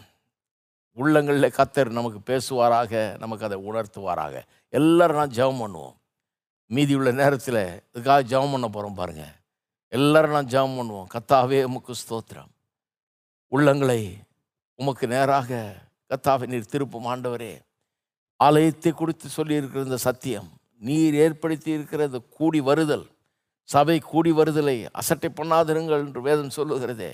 இந்த கூடி வருதலுடைய மேன்மையை உணரத்தக்கதாக எங்களுக்கு கிருபை செய்வீராக. நாங்கள் கூடி வரும்போது எங்களுடைய ரட்சிப்பு மெய்யானது. நாங்கள் அனுபவிச்சிருக்கிற இந்த அனுபவம் எங்களுடைய தனிப்பட்ட அனுபவம் மட்டும் இல்லை இது ஆயிரக்கணக்கான மக்களுடைய அனுபவம். இது இது எல்லாரும் அனுபவித்திருக்கிறார்கள் ஏராளமான பேர் அனுபவித்திருக்கிறார்கள் அதில் நாங்கள் ஒருவர் என்கிற காரியம் ஊர்ஜிதமாகிறது. எங்களுடைய நம்பிக்கை இன்னும் அதிகமாகிறது என்கிறதை உணரட்டும் கர்த்தாவே. இதன் மூலமாக உலகத்துக்கே நாங்கள் சாட்சியாக இருக்கிறோம் இந்த தேவன் உண்மையுள்ளவர் இவர் நல்லவர் இவர் பெரியவர் இவரை நம்புகிறவர்கள் வெட்கப்பட்டு போவதில்லை. இவரில் தான் மெய் சமாதானம் சந்தோஷம் பாவ மன்னிப்பு எல்லாம் இருக்கிறது என்பதை இந்த உலகம் புரிந்து கொள்ள வேண்டும். கத்தாவே அப்பேற்பட்டவர்களாக நட- நடந்து கொள்ள அப்பேற்பட்ட ஒரு வாஞ்சி எங்களுக்குள்ள கட்டளையிடுவீராக. உடைய ஆலயத்துக்கு செல்ல வேண்டும் கூடி வருகிற இடத்துக்கு செல்ல வேண்டும் கூடி வந்து ஆராதிக்க வேண்டும் கூடி வந்து உடைய வசனம் பிரசங்கிக்கப்படுவதை கேட்க வேண்டும். அதனுடைய மகிமையே தனி மகிமை என்கிறதை உணர எங்களுக்கு கிருபை செய்வீராக. ஓ மனக்கண்களை பிரகாசமடைய செய்வீராக. இதனுடைய முக்கியத்துவத்தை காணச் செய்வீராக. காணச் செய்வீராக கத்தாவே அலட்சியம் பண்ணாதபடி காப்பீராக.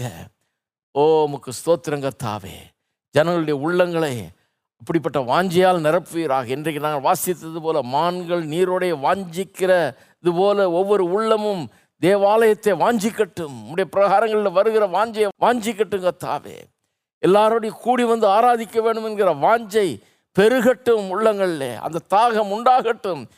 ஓ உமக்கு ஸ்தோத்திரம். அது தனியாமல் இன்னும் பெருகட்டும் தாவே பேர்பட்ட தாகத்தை உண்டு பண்ணுவீராக. வாஞ்சையை உண்டு பண்ணுவீராக. ஆசையை உண்டு பண்ணுவீராக. உடைய ஆலயத்தில் தங்குவதையே நான் நாடுவேன் என்று சொல்லியிருக்கிறார் சங்கீதன் சங்கீதக்காரன். அதுபோல அதை வாஞ்சிக்க அதை நாட உடைய மகிமையாக காணும்படியாக அங்கு செல்லுவேன் என்று சொல்லியிருக்கிறானே. அதுபோல கத்தா உம்முடைய அற்புதமான மகிமையான வசனத்தை கேட்டு உம்மை இன்னும் ஆழமாக அறிந்து கொள்ள உண்மை புரிந்து கொள்ள உம்முடைய காரியங்களை கவனிக்க கத்தாவே இது உதவும் என்கிறதை எங்களுடைய உள்ளங்கள் காணட்டும் அதை மேன்மை பாராட்டட்டும் கர்த்தாவே. ஓ உமக்கு ஸ்தோத்திரம். ஆலயத்தை குறித்த ஒரு பெரிய உணர்வை எங்களுக்குள்ளே ஏற்படுத்துவீராக. எங்களுக்கு தந்திருக்கிற இந்த அற்புதமான சபைக்காக உமக்கு ஸ்தோத்திரம். இந்த கூடி வருதலுக்காக உமக்கு ஸ்தோத்திரம். ஆராதனைகளுக்காக உமக்கு ஸ்தோத்திரம் கர்த்தாவே. இந்த கூடி வர முடியாத இந்த காலகட்டத்திலும் கர்த்தாவே இதையெல்லாம் நாங்கள் எண்ணி பார்க்கிறோம். அதன் மூலமாக வருகிற மகிழ்ச்சியை எண்ணி பார்க்கிறோம். அதில் கற்கிற சத்தியங்களை எண்ணி பார்க்கிறோம். கூடி வரும்போது தேவனுடைய மகிமையை எவ்வாறு காண்கிறோம் என்கிறத எண்ணி பார்க்கிறோம் கத்தாவே ஓ எங்களுடைய உள்ளங்கள் அதில் மகிழுகிறது களி கூறுகிறது. மறுபடியும் எப்பொழுது அதை செய்வோம் என்கிற வாஞ்சை எங்களுக்குள்ளே பெருகட்டும். பெருகட்டும் கர்த்தாவே பெருகட்டும் கர்த்தாவே. இந்த காரியங்கள் இன்றைக்கு உலகத்தில் நடக்கிற இந்த சம்பவங்கள் இந்த நோய் கிருமி பரவுதல் இதெல்லாம் வந்து கர்த்தாவே இதை அழித்து விடாதபடிக்கு காத்துக்கொள்வீராக உள்ளத்தில் உண்மை குறித்த வாஞ்சை இன்னும் அதிகமாகட்டும். கூடி வர முடியவில்லை என்கிற காரியமே கூடி வர வேண்டும் என்கிற வாஞ்சையை பெருக பண்ணட்டும் கர்த்தாவே. மான்கள் நீரோடைய வாஞ்சிக்கிறது போல வாஞ்சிக்கட்டும். உடைய சமூகத்தில் செலவிடுகிற ஒரு நாள் ஆயிரம் நாட்களை பார்க்கலும் மேலானது என்பதை ஒவ்வொரு உள்ளமும் உணரட்டும் கர்த்தாவே. ஒவ்வொரு உள்ளமும் உணரட்டும். ஒவ்வொரு உள்ளமும் உணரட்டும் கர்த்தாவே. எல்லா மக்களுக்காக ஜெபிக்கிறோம் சபை மக்களுக்காக ஜெபிக்கிறோம் கிறிஸ்தவ மக்களுக்காக ஜெபிக்கிறோம். ஒவ்வொரு உள்ளமும் இதை உணரட்டும் கர்த்தாவே. சபைகள் நிறைந்து வழியட்டும். சபைகள் கர்த்தாவே தாகமுள்ள மக்களால் நிறையட்டும். அங்கே உடைய வசனங்கள் பிரசகிக்கப்படட்டும் உடைய நாமம் உயர்த்தப்படட்டும். தேவ மகிமை வெளிப்படட்டும். என்றைக்கு இல்லாத விதத்தில் இந்த காலகட்டங்களில் இந்த தேசத்தில் உடைய மகிமையை நீர் வெளிப்படுத்துவீராக. அற்புதமாய் ஜனங்களோடு பேசுவீராக. உடைய மகிமையை ஜனங்கள் காணட்டும் கர்த்தாவே. காணட்டும் தேவனே உமக்கு ஸ்தோத்திரம். ஸ்தோத்திரம் ஸ்தோத்திரம் கர்த்தாவே. காணட்டும் கர்த்தாவே. துதிக்கிறோம் கர்த்தாவே ஸ்தோத்திரம். ஸ்தோத்திரம் தேவனே. பாருங்க இப்போ இதுக்காக ஜெபிச்சோம். சாதாரணமாக ஒரு ஜெபம் பண்ணியிருந்தோம்னா சும்மா ப்ரேயர் ரிக்வஸ்ட்டை வச்சுக்கிட்டு இதுக்கெல்லாம் வரவே மாட்டோம் இல்லையா? அதனால தான் வேத வசனத்தை படித்து அதிலிருந்து ஜெபம் பண்ணுறது ரொம்ப முக்கியம். ஏன்னா நம்முடைய கவனங்கள் இதுவரை நம்ம கவனத்தை திருப்பாத பகுதிகள்லாம் திரும்பும். இந்த மாதிரி காரியங்களுக்கு புது புது காரியங்களுக்காக நாம் ஜெபிக்க ஆரம்பிப்போம். வகை வகையாய் பல்வேறு காரியங்களுக்கு ஜெபிக்க ஆரம்பம் அதெல்லாம் தான் நம்முடைய வாழ்க்கையில் ரொம்ப முக்கியமான காரியங்கள்.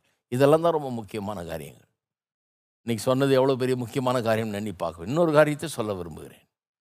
சிறு பிள்ளைகள். நம்முடைய சிறு பிள்ளைகள். அவளுக்காக விசேஷமாக இப்போ ஜெபம் பண்ண போகிறோம் நம்ம. ஏன்னா சிறு பிள்ளைகள் வர முடியாமல் இருக்குது ரெண்டு வருஷமாக இது ஒரு பெரிய ஒரு பிரச்சனையாக இருக்குது. சிறு பிள்ளைகளை கூட்டி வர முடியாத ஒரு நிலை. பள்ளிக்கூடம் போக முடியலன்றது மட்டும் இல்லை சபைக்கும் வந்து கூடி வர முடியலங்கிற ஒரு நிலை. ஏராளமான பிள்ளைகள் நம்முடைய சபையில் இருக்கிறார்கள். அவர்கள் வர முடியாத ஒரு நிலையில் இருக்குது. அதெல்லாம் மாற வேண்டும். மாறணும்னு மட்டும் இல்லை இப்படி இருக்கிற இந்த காலகட்டத்திலே பெற்றோருக்கும் இந்த உணர்வு உண்டாக வேண்டும். பிள்ளையாண்டான் செல்ல வேண்டிய வழியிலே அவனை போதித்து நடத்துன்னு இருக்குது இல்லையா? நீதிமொழியில் சொல்லியிருக்கு. பிள்ளையாண்டான் ட்ரெயின் அப் அ சைல்டு இந்த way that he should go பிள்ளை பிள்ளையாண்டான் செல்ல வேண்டிய பாதையில் அவனை போதித்து நடத்து. அவன் பிள்ளையா இருக்கும்போது தான் போதிக்க முடியும் நீங்கள் உங்கள் தலைக்கு மேல் வளர்ந்த பிறகு நீங்கள் போதிக்க நினச்சிங்கன்னா வேலையை செய்யாது பாருங்கள் பிள்ளையாக இருக்கும்போது தான் போதிக்கணும். நிறைய பேர் அதை தவறிடுறோம் பாருங்கள் இந்த காலகட்டத்தில் ரொம்ப ஜாக்கிரதையாக இருக்கணும். பிள்ளைகளை குறித்த ஜெபம் நமக்கு இருக்கணும். பிள்ளைகளுக்கு சபை ரொம்ப அவசியம். பிள்ளைகள் சபை கூடி வருதலில் இருக்கிறது ரொம்ப அவசியம். பிள்ளைகள் வந்து அதில் பங்கு பெறுறது அவசியம். நம்ம சபையில் பார்த்தீங்கன்னா பிள்ளைகள்லாம் நல்லா கரங்களை உயர்த்தி நல்லா பாடி கரங்களை தட்டி ஆண்டவரை துதிக்கிறத பார்க்கும்போது என்ன மகிமையாக இருக்கும். அது அந்த அனுபவம் அவங்களுக்கு ரொம்ப முக்கியம் பாருங்க. வாழ்க்கையில் அது மா அது அதை அவங்க மறக்கவே முடியாது அவங்க. இப்படியே வளர்ந்தாங்கன்னா அவங்க வாழ்க்கையே வேறு மாதிரி இருக்கும். என்ன தான் வந்து பிசாசு சோதித்து அவங்களை தூரமாக கொண்டு போனாலும் அவங்க திரும்ப இதுக்குள்ளே தான் வருவாங்க. ஏனென்று சொன்னால் வாழ்நாள் முழுக்க ட்ரெயின் அப் பண்ணியிருக்கிறோம் நம்ம. நல்லா யோசித்து பாருங்கள் பெற்றோர்கள். நிறைய பெற்றோர்கள் சில நேரத்தில் எப்படி நினைக்கிறாங்க? பொதுவாக கிறிஸ்தவர்கள் நினைக்கிறாங்க? பிள்ளை என்னத்தை வழங்க போகுது? வீட்டில் விட்டு போவோம் நமக்கு நியூசன்ஸாக இருக்கும். அங்கே வந்து நம்மளை தொல்லை கொடுத்துட்ருக்கோம் நம்ம நிம்மதியாக போயிட்டு வருவோம். அப்படின்ற மாதிரி போயிடுறாங்க சிலர். தப்பு தப்பான அபிப்பிராயம் பாருங்கள் தான் சில சில பெற்றோரே வந்து நான் வீட்லேயே பைபிள் வாசித்து ஜபம் பண்ணிக்கிறேன் அப்படின்ற ஆளுகள்லாம் எந்த காலத்துலேருந்தே இருக்கிறாங்க. கொரோனா தேவையில்லை அதுக்கு. அதுக்கு முன்னாலேருந்து லாக்டவுனுக்கு முன்னாலேருந்து அப்படிப்பட்ட ஆளுகள்லாம் இருக்கிறாங்க. சபையை பற்றி ஒரு உணர்வே இல்லாத ஆட்கள். அதே மாதிரி பிள்ளைகள் கோயிலுக்கு போகணுன்ற அந்த உணர்வே கிடையாது. ஏன்னு சொன்னால் அவங்க என்ன விளங்க போகுது? இதை கொண்டு போய் என்ன பிரயோஜனம்? அதுக்கு தான் நான் சொல்கிறேன் நான் இதை அனுபவித்து பார்த்தவன். ஒன்றுமே வழங்காத காலத்தில் எனக்கு விளங்குச்சு என்ன விளங்குச்சு இது அற்புதமான ஒரு அனுபவம். தேவனுடைய பிரசன்னம் அதன் அபிஷேகம். அங்கே பாடுற பாடல்கள் அது உண்டாக்குகிற சந்தோஷம் இந்த தேவன் உண்மை உள்ளவர் என்கிற அந்த உணர்வு இதெல்லாம் எனக்குள்ள ஊட்டப்பட்ட உணர்வுகள். சபைக்கு போனதுனால போகாமல் இருந்தது இல்லை வெறும் போனதே எனக்கு ஒரு ட்ரைனிங் ஞாயிற்றுக்கிழமை தோறும் அங்கே இருந்தோம்.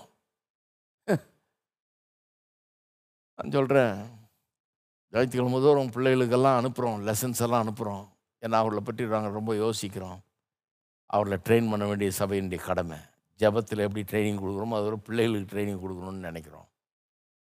ஆனால் பிள்ளைகள் கூடி வர வேணும்ன்றது ரொம்ப முக்கியம். நான் வருங்காலங்களில் சபையில் பிள்ளைகளை சேர்க்குற அளவுக்கு எல்லா காரியங்கள்லாம் மாறும் என்று நம்புகிறேன். பிள்ளைகளை விட்டுறக்கூடாது பாருங்கள் பிள்ளைகள் சபை கூடி வருதில் அவங்களுக்கு நம்ம கற்றுத்தரணும் எப்படி கற்றுத்தரணும் கொண்டு போய் தான் கற்றுத்தரணும் ஒவ்வொரு ஞாயிற்றுக்கிழமையும் அங்கே கொண்டு போய் உட்கார வச்சு தான் கற்றுத்தர முடியும். சும்மா கற்றுத்தர முடியாது. இல்லைன்னா உங்கள் தோல் மேலே வளர்ந்த பிறகு கேட்பான் சபைனா என்னது? அது எங்கே இருக்குது அது? அது எப்படி இருக்குன்னு கேட்பான் அப்புறம் வந்து பெற்றோர் அழுகிறது ஜெபம் பண்ணுங்கய்யா அப்படின்னு. நீங்கள் உபவாசம் இருந்து நீங்கள் ஜெபம் பண்ணுங்க என் பிள்ளைக்காக. அதெல்லாம் தேவையில்லைங்க. இப்போ பண்ண வேண்டிய வேலையை பண்ணிங்கன்னா முதிர் வயதிலும் அதை விட்டு விலகாதிருப்பான். பிள்ளையாண்டான் செல்ல வெளி- வேண்டிய வழியில் அவனை போதித்து நடத்தினா he will not depart from it even when is old முதிர் வயதிலும் அந்த வழியை விட்டு விலகாமல் இருப்பான்னு வேதம் சொல்லுது. நீங்கள் செட் பண்ணிடலாம் அவனுடைய வழியை இப்போவே. என்ன ஆனாலும் விலக மாட்டான்ற மாதிரி ஆகிடும் செட் பண்ணுறீங்களா நீங்கள் அந்த உணர்வு பெற்றோர்களுக்குள்ளே இருக்கணும் பாருங்கள் பெற்றோர்கள் அதை உணரணும். என் பிள்ளை சபைக்கு போகணுமே. சபையில் திரும்ப போய் உட்காரணுமே. கத்தரை ஆராதிக்கணுமே. அந்த அனுபவம் ரெண்டு வருஷம் இல்லாமல் போயிடுச்சே. இந்த அனுபவத்தை என் பிள்ளைகள் பெறணுமே. இந்த அனுபவம் அவர்களுக்கு தேவையாச்சே? இந்த அனுபவம் எவ்வளோ முக்கியம்? அந்த காட்சி அந்த அனுபவம் அங்கே இருக்கிறது அது மத்தியில் நிற்கிறது அங்கே ஆராதிக்கிறது கையில் தட்டி பாடுறது கத்தரை துதிக்கிறது சண்டே ஸ்கூலில் போய் பங்கெடுக்கிறது எல்லா பிள்ளைகளோடு சேர்ந்து கத்தரை ஆராதிக்கிறது வசனத்தை கேட்கறது. எவ்வளோ பெரிய முக்கியம் என்கிறதை உணர வேண்டும். உணர வேண்டும் அருமையானவர்களே. பெற்றோர் உணர்ந்தால் போதும். உணர்ந்துட்டால் பிள்ளைகளை சரி பண்ணுவாங்க அவங்க. பெற்றோர் உணர்ந்துட்டா வேலை நடக்கும். அதனால்தான் பெற்றோருக்காக ஜெபிக்க வேணும் நம்ம நம்ம எல்லாரும் ஜெபம் பண்ணுவோம். நம்முடைய பிள்ளைகளுக்காகவும் ஜெபிப்போம். கத்திரவர்களை காக்கட்டும். நம்ம எல்லாரும் சத்தத்தை உயர்த்தி பெற்றோருக்காகவும் பிள்ளைகளுக்காகவும் ஜெபிப்போம். சிறு பிள்ளைகளுக்காக ஜெபிப்போம். அவருடைய எதிர்காலம் ஆசீர்வாதமானதாக இருக்க வேணும். அதுக்காக தான் சபையை கத்தர் வச்சிருக்கிறார். நல்ல வழியை அவர்கள் காட்டும்படியாக நல்ல காரியங்களை போதிக்கும்படியாக நடத்தும்படியாக சபை பெரிய தேவனுடைய மகிமையை அவர்களுக்கு வெளிப்படுத்தும்படியாக சிறு வயதிலிருந்தே அவருடைய உள்ளங்களில் ஒரு பெரிய மாற்றத்தை உண்டு பண்ணும்படியாக கத்தரை குறித்த அறிவை கொடுக்கும்படியாக சபையை வச்சிருக்கிறாரு ரொம்ப முக்கியம். அவங்கள எவ்வளவு செலவானாலும் எவ்வளவு கஷ்டமாக இருந்தாலும் கூட்டிகிட்டு வர்றது ரொம்ப அவசியம். கூட்டு நீங்கள் உட்கார வைக்கிறது அவசியம். ஒவ்வொரு ஞாயிற்றுக்கிழமையும் கூப்பிட்டு வர்றது அவசியம். அப்படி தான் ட்ரெயின் அப் பண்ண முடியும். நீங்கள் சொன்னால் விளங்காது. ஒரு ஞாயிற்றுக்கிழமை போகணுன்னு சொன்னால் விளங்காது. போக வச்சா தான் விளங்கும். போக வைக்கிறதுக்கு வேண்டிய எல்லா முயற்சியும் எடுத்து நீங்கள் பண்ணும்போது அதை பல வருஷங்கள் பண்ணும்போது சொல்லவே வேண்டியதில்லை. அவங்களுக்கு வழங்கிடாது இதுதான் பண்ணணும். நான் பண்ணுறது அது இல்லாமல் அவங்களால இருக்க முடியாது. கத்தாவே எங்களுக்கு உதவி செய்வீராக. பெற்றோருக்கு அப்படிப்பட்ட ஒரு ஒரு மனதை தருவீராக கத்தாவே. அப்படிப்பட்ட ஒரு சீரியஸ்னஸ் அப்படிப்பட்ட ஒரு கவனத்தை தருவீராக. யார் இதை பற்றி லாக்ஸாக இருந்துராதபடிக்கு கவனீனமாக இருந்துராதபடிக்கு கத்தாவே அவருடைய உள்ளங்களை காப்பீராக. தன்னுடைய பிள்ளைகளை குறித்து கவனமாக இருக்க தன்னுடைய பிள்ளைகளை குறித்து கத்தாவே ஜெபிக்க. தங்களுடைய பிள்ளைகளுக்கு தங்களுடைய பிள்ளைகளுடைய எதிர்காலத்தை வாழ்க்கையை எப்படி வணைய வேண்டும் எப்படி அதை செய்ய வேண்டும் என்கிறதை குறித்து பெரிய வாஞ்சி உள்ளவர்களாக இருக்க.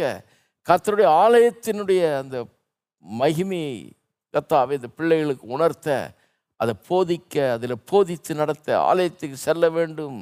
அங்கே ஆராதிக்க வேண்டும். அங்கே அங்கே போய் அங்கே தேவனுடைய பிரசனத்தில் அங்கே நிற்க வேண்டும் அங்கே பங்கெடுக்க வேண்டும் என்கிற அந்த காரியத்தை கத்தாவே உணர்த்தக்கூடிய கத்தாவே பெற்றோர்களாய் கத்தாவே ஒவ்வொரு பெற்றோரையும் நீர் கத்தாவே காத்து கொள்வீராக கத்தாவே. அப்பேற்பட்ட ஒரு மனப்பான்மை அப்பேற்பட்ட ஒரு எண்ணத்தை அப்பேற்பட்ட வாஞ்சியை பெற்றோர்களை உண்டாக்கும். ஏனோதானோ என்று இல்லாமல் தன்னுடைய பிள்ளைகளுக்கு அப்பேற்பட்ட ஒரு வாழ்க்கையை கத்தாவே கொடுக்க அவளுக்கு உதவி செய்வீராக. உதவி செய்வீராக கத்தாவே தங்களுடைய பிள்ளைகளை சபைக்கு கொண்டு போகிறதுக்கென்று ஒரு பெரிய தரிசனத்தை உள்ளத்தில் கட்டளையிடுவீராக. சபையில் அவர்களை வளர்க்க சபைக்கு கொண்டு போய் அவர்களை வளர்க்க ஒவ்வொரு ஞாயிற்றுக்கிழமையும் கொண்டு போக.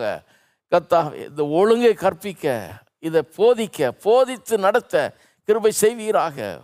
ஒரு பிள்ளையாவது நஷ்டமாகாதபடிக்கு கத்தாவே எல்லாரும் அறிகிறவர்களாய் மாற உண்மை அறிந்து கொள்கிறவர்களாய் மாற உண்மையிலே உண்மை அறிகிற அறிவிலே தேறினவர்களாக இருக்க நிற்கிறவை செய்வீராக. ஸ்தோத்திரம் கர்த்தாவே உமக்கு ஸ்தோத்திரம். ஸ்தோத்திரம் கர்த்தாவே ஸ்தோத்திரம் ஸ்தோத்திரம் ஸ்தோத்திரம் கர்த்தாவே. ஓ உமக்கு ஸ்தோத்திரம். ஸ்தோத்திரம். அப்போ இந்த சபை கூடி வருதலில் பாருங்க. ஒரு பெரிய ஒரு பலன் இருக்கிறது. நான் வீட்டில் பைபிளை வாசிக்கிறேன் வீட்டில் ஜெபம் பண்ணிக்கிறேன் அதுவே போதும்.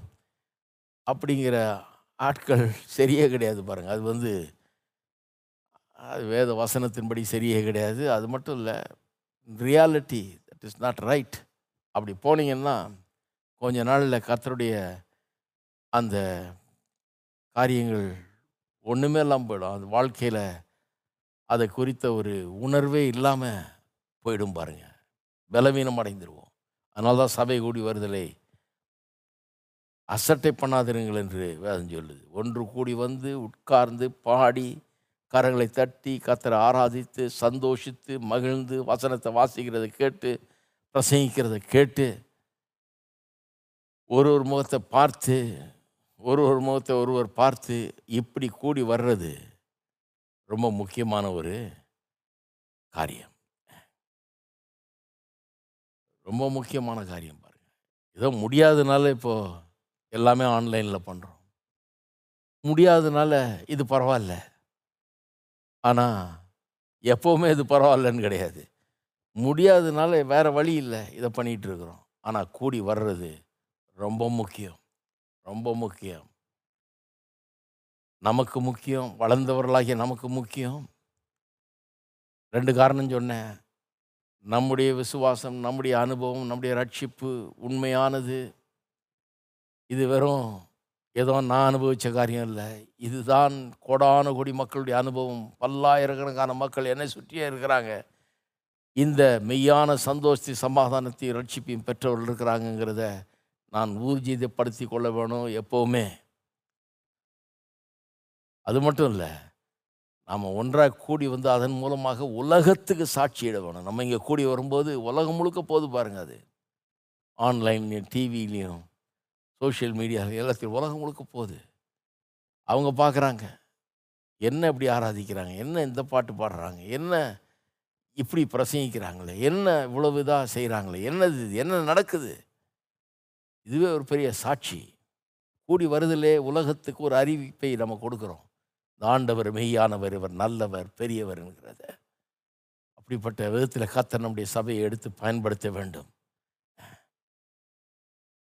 இது ரொம்ப முக்கியம் பாருங்கள் சரி இன்னும் ஒரே ஒரு காரியத்தை மட்டும் சொல்கிறேன் இருபத்தி ஏழாம் சங்கீதத்தில் அடுத்த சில வசனங்களை பாருங்கள் நாலு அஞ்சு ஆறு ஏழு எல்லாமே அந்த தேவனுடைய ஆலயத்தை பற்றிய காரியம். ஆலயத்தையே ஆலயத்தில் தங்கியிருப்பதையே நாடுவேன்னு சொல்லிட்டு தீங்கு நாளில் அந்த கூடாரத்தில் என்னை மறைப்பார். கூடாரம் மறைவில் ஒழித்து வைப்பார். அப்படிலாம் சொல்கிறான் ஆறாம் வசனத்தில் அவருடைய கூடாரத்தில் நான் ஆனந்த பலிகளை இட்டு கத்தரை பாடி அவரை கீர்த்தனம் பண்ணுவேன்றான். அந்த காலத்தில் மிருகங்களை கொண்டாந்து பலியிட்டார்கள். ஏன்னா அது வந்து இயேசு எப்படி நமக்காக மறிக்க போகிறார் சிலுவையில்ன்றதை சொன்னிச்சு. இன்றைக்கு மறித்து எந்திரிச்சிட்டார் எல்லாம் முடிஞ்சுது. நாம் இப்போ வந்து ஆனந்த பலிகளை இடுகிறோம் சந்தோஷிக்கிறோம் மகிழுகிறோம் களி கூறுகிறோம் பாடுகிறோம் துதிக்கிறோம். அதுதான் பலி. நாம் செலுத்துகிற பலி. எல்லாம் சொல்லுகிறான். ஏழாம் வசனம் பாருங்கள் கர்த்தாவே நான் கூப்பிடுகிற சத்தத்தை நீர் கேட்டு எனக்கு இறங்கி எனக்கு உத்தரவு அருளி செய்யும். என் முகத்தை தேடுங்கள் என்று சொன்னீரே. உம்முடைய முகத்தையே தேடுவேன் கர்த்தாவே என்று என் இருதயம் இடத்தில் சொல்லிற்று. உமது முகத்தை எனக்கு மறையாதேயும் நீர் கோபத்துடன் உமது அடியனை விலக்கி போடாதேயும் நீரே எனக்கு சகாயர். என் ரட்சிப்பின் தேவனே என்னை நெகிழ விடாமலும் என்னை கைவிடாமலும் இரும். என் தகப்பனும் என் தாயும் என்னை கைவிட்டாலும் கத்திரனை சேர்த்து கொள்ளுவார். தகப்பனும் தாயும் கைவிட்டாலும் கத்திரனை சேர்த்து கொள்வார். இந்த வசனம் ரொம்ப பேருக்கு பிடிச்ச ஒரு வசனம். நீங்கள் கவனிச்சிருப்பீங்கன்னு தெரியும். நிறைய பாடல்களில் வருது. நிறைய ஜனங்களுக்கு இது பிரியமான ஒரு வசனம். ஏன் தெரியுமா? தகப்பனும் தாயும் ஒரு மனுஷனுடைய ஒரு பிள்ளையினுடைய வாழ்க்கையில் ஒரு பெரிய ஒரு காரியத்தை செய்கிறாங்க அவர்கள் ஆற்ற வேண்டிய பணி நிறைய இருக்குது. தகப்பனும் தாயும் கொடுக்க வேண்டிய காரியங்களை கொடுக்கலன்னா மனுஷனுடைய வாழ்க்கை வீணாக போயிடுது. அந்த பிள்ளை வளர்ந்து வெற்றிகரமாக வாழ முடியாத ஒரு பிள்ளை ஆயிடுது பாருங்கள் அப்படிப்பட்ட நிலையில் இன்றைக்கு நிறைய பேர் இருக்கிறாங்க. நல்ல தாய் தகப்பன் அவர்கள் கிடைக்காம போயிடுச்சு. நல்ல வளர்ப்பு இல்லை. தாய் தகப்பன் அவர்களை கைவிட்டு விட்டார்கள் என்கிற ஒரு நிலை இருக்குது. வீட்டில் தான் வச்சுருந்துருப்பாங்க. ஆனால் கவனிக்காமல் விட்டுருப்பாங்க. டிசிப்ளின் பண்ணாமல் விட்டுருப்பாங்க. போதிக்காமல் விட்டுருப்பாங்க. கவனம் செலுத்தாமல் விட்டுருப்பாங்க. நல்லா செய்ய வேண்டிய காரியங்களை செஞ்சு ஒழுங்காக படிக்க வச்சு வளர்க்காமல் விட்டுருப்பாங்க. இதெல்லாம் அவர்களுக்கு வந்து கைவிடப்பட்டு விட்டோம் அப்படிங்கிற ஒரு உணர்வை உண்டு பண்ணுது பாருங்கள் அது அவங்கள வாழ்நாள் முழுக்க பாதிக்குது. அவங்க போய் கல்யாணம் பண்ணி அவங்க ஒரு பெரிய மெஸ்ஸப்பில் போய் சேர்றாங்க பாருங்கள் ஏன்னா கைவிடப்பட்டு விட்டோம் என்கிற அந்த உணர்வு இருக்கும்போது அவங்க சந்தோஷமாக இருக்கிறது ரொம்ப கஷ்டம். அதனால தான் ஜனங்களுக்கு இது ரொம்ப பிடிக்குது. இந்த வசனம் ரொம்ப பிடிச்ச ஒரு வசனம். தகப்பனும் தாய் என்னை கைவிட்டால் என் கத்திரனை சேர்த்து கொள்ளுவார் என்கிற வசனம் ரொம்ப முக்கியமான ஒரு வசனம். ஏன்? கத்தர் தகப்பனையும் தாயையும் போன்றவர். தகப்பன் தாய் ஒருவேளை சரியாக வாய்க்காமல் போயிருக்கலாம் சிலருக்கு. ஐயோ எனக்கு நல்ல தகப்பன் இல்லையே தாய் இல்லையேன்னு சிலர் நினைக்கலாம். ஆனால் அதை பற்றி வருத்தப்பட வேணாம். இப்போ உங்களுக்கு இருக்கிறார் ஒரு பரலோக தகப்பன். அவர் தகப்பனும் தாயுமா இருக்கிறார். தாயை காட்டிலும் மேலானவர் அவர். தாய் அன்பை காட்டிலும் வலிமையான அன்பு அவருடைய அன்பு. தகப்பனும் தாய் என்ன கொடுப்பாங்களோ அதெல்லாம் இவர் அதையும் அதுக்கு அதுவும் கொடுப்பார் அதுக்கு மேலேயும் கொடுக்க வல்லவராக இருக்கிறார். அதனால தான் அந்த வசனம் ரொம்ப முக்கியம். முதலாவது அவர் என்னத்தை தர்றாரு? அவர்களை ஏற்றுக்கொள்ளுகிறார். நிறைய பேருக்கு விலைக்கு போட்டு போடப்பட்டு விட்டோம் நாம் என்கிற ஒரு உணர்வு இருக்கிறது. ஒன்பதாம் வசனத்தை பாருங்கள் உமது முகத்தை எனக்கு மறையாதையும் நீர் கோபத்துடன் உமது அடியேனை விலக்கி போடாதையும். நீரே எனக்கு சகாயர் என் ரட்சிப்பின் தேவனே என்னை நெகிழ விடாமலும் என்னை கைவிடாமலும் வரும். என் தகப்பனும் என் தாயும் கைவிட்டாலும் கத்திரனை சேர்த்து கொள்வார் அதுதான் இஷ்யூ விலக்கி போடாதையும். நெகிழ விடாமல் கைவிடாமல் இரும் நிறைய பேரை வீட்டில் வேலைக்கு போட்டாங்க பெற்றோர் வேலைக்கு போட்டாங்கங்கிற மாதிரி சிந்திக்கிறவங்களாம் இருக்கிறாங்க. நான் சொல்கிறேன் கத்தரை பிடிச்சிக்கங்க. கத்தர் பெற்றோரை காட்டில் அருமையாக செய்வார். அவர் கைவிட மாட்டார். தகப்பனும் தாயும் கைவிட்டாலும் கத்தர் உங்களை சேர்த்து கொள்ளுகிறவர். இன்னும் ரெண்டு மூணு காரியங்களை சொல்லி ஜெபிக்க வேண்டியது இருக்குது. அதில் அடுத்த வாரம் பார்ப்போம் நம்ம. இது ரொம்ப முக்கியமான ஒரு இஷ்யூ. ஆனால் இப்போ நாம் ஜெபிப்போம். ஏன்னா நிறைய பேர் பல்வேறு விதங்களில் கைவிடப்பட்டவர்களாக இருக்கிறாங்க விலக்கி போடப்பட்டவர்களாக இருக்கிறாங்க. மனைவிமார் கணவரால் விலக்கி போடப்பட்டிருக்கிறாங்க. கணவர் மனைவினால் விலக்கி போடப்பட்டிருக்கிறாங்க. பிள்ளைகள் பெற்றோர்னால் விலக்கி போடப்பட்டு கைவிடப்பட்டிருக்கிறாங்க. பெற்றோர் பிள்ளைகளினால் விலக்கி போடப்பட்டு கைவிடப்பட்டிருக்கிறாங்க. இப்படி விலக்கி போட்டு கைவிடப்பட்டவர்களைப் போல உலகத்தில் பாடுபட்டு கொண்டிருக்கிறவர்கள் அநேகர். கத்தாவே அப்படிப்பட்ட மக்களுக்காக ஜெபிக்கிறோம் இன்றைக்கு.